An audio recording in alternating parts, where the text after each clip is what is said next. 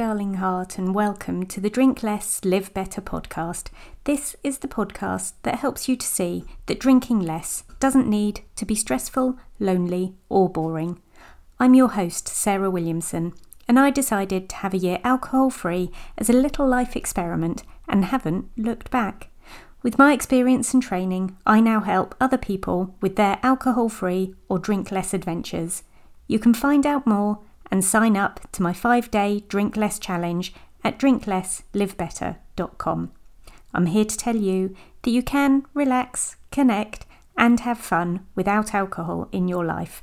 Join me here each week to find out how.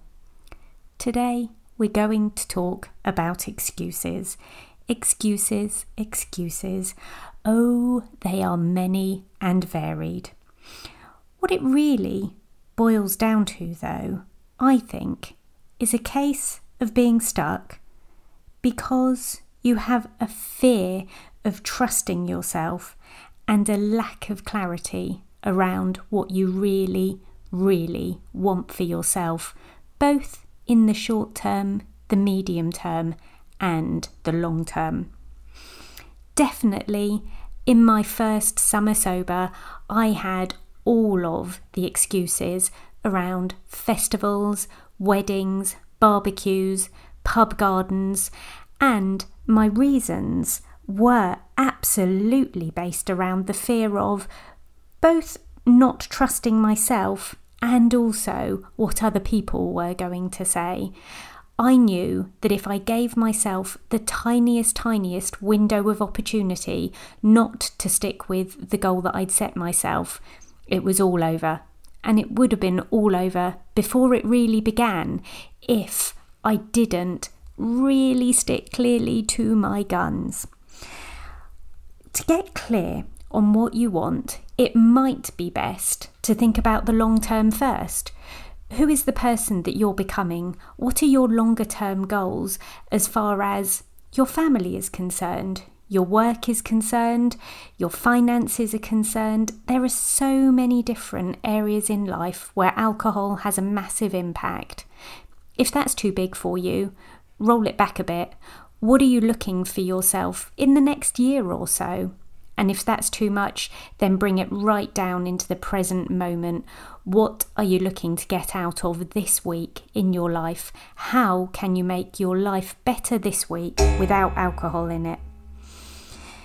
Do you have a history of things not working out? Are you the person, like me, who said a million times before, I'm never drinking again? And that worked really, really well for as long as the hangover lasted.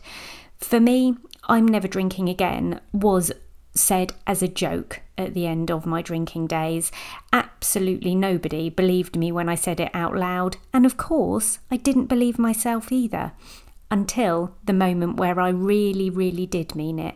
And that moment was when I got totally clear on what I wanted. My original goal was to be alcohol free for a year. It was a massive stretch. I knew I could almost certainly do a month alcohol free. I thought that probably if I could do a month, I could do something like three months, but I had no idea whether that year long goal was going to be achievable. But I have got a history of things working out in my life. So, where stuff hasn't worked out before, I tried not to use any of that evidence, and I used the evidence in my life of knowing that I had met my husband at a particular point in my life that it worked out beautifully. I've had children in my life when it worked out really beautifully. Mostly the right jobs have crossed my path in the moments that I've been looking for them and really, really wanting them. I have lost out buying houses and it's felt awful at the time. And I've also done incredibly well buying houses when it's worked out perfectly in the moment that it felt like it was supposed to, even if it didn't seem like it there and then. So I refer to my history of looking out where things worked out well and applying some of that learning to my year of being alcohol free. I knew that if I focused on the smaller goals, the bigger goal would become available to me. That clarity about one year alcohol free was broken down into smaller steps, and through that first summer sober, I was able to see each event as a stepping stone to the next one. Once I'd got free through an alcohol free wedding, I knew, I knew, I knew in my heart I'd be able to do an alcohol free festival. Once I'd got through an alcohol free festival, pub gardens were going to be an absolute walk in the park or a picnic in the park that were often used to be boozy affairs and no longer are for me. Getting totally clear and then trusting yourself helps you to see those excuses for what they really are, helps you to put those excuses aside and say, These are not my stories, this is not who I am. I'm clear about what I want, and I totally trust myself to go for it if you can't 100% trust yourself at the moment, who are the people that you can gather around you? Who will be able to cheer you on? Who will be able to hold you accountable? Who do you need to share your story with so that they understand how much this means to you? Let's do it. Let's take those excuses apart. Let's get clear and let's face that fear of trusting yourself. You trust yourself this summer. You can do the hard things. Check out the show notes on this podcast or any other episode.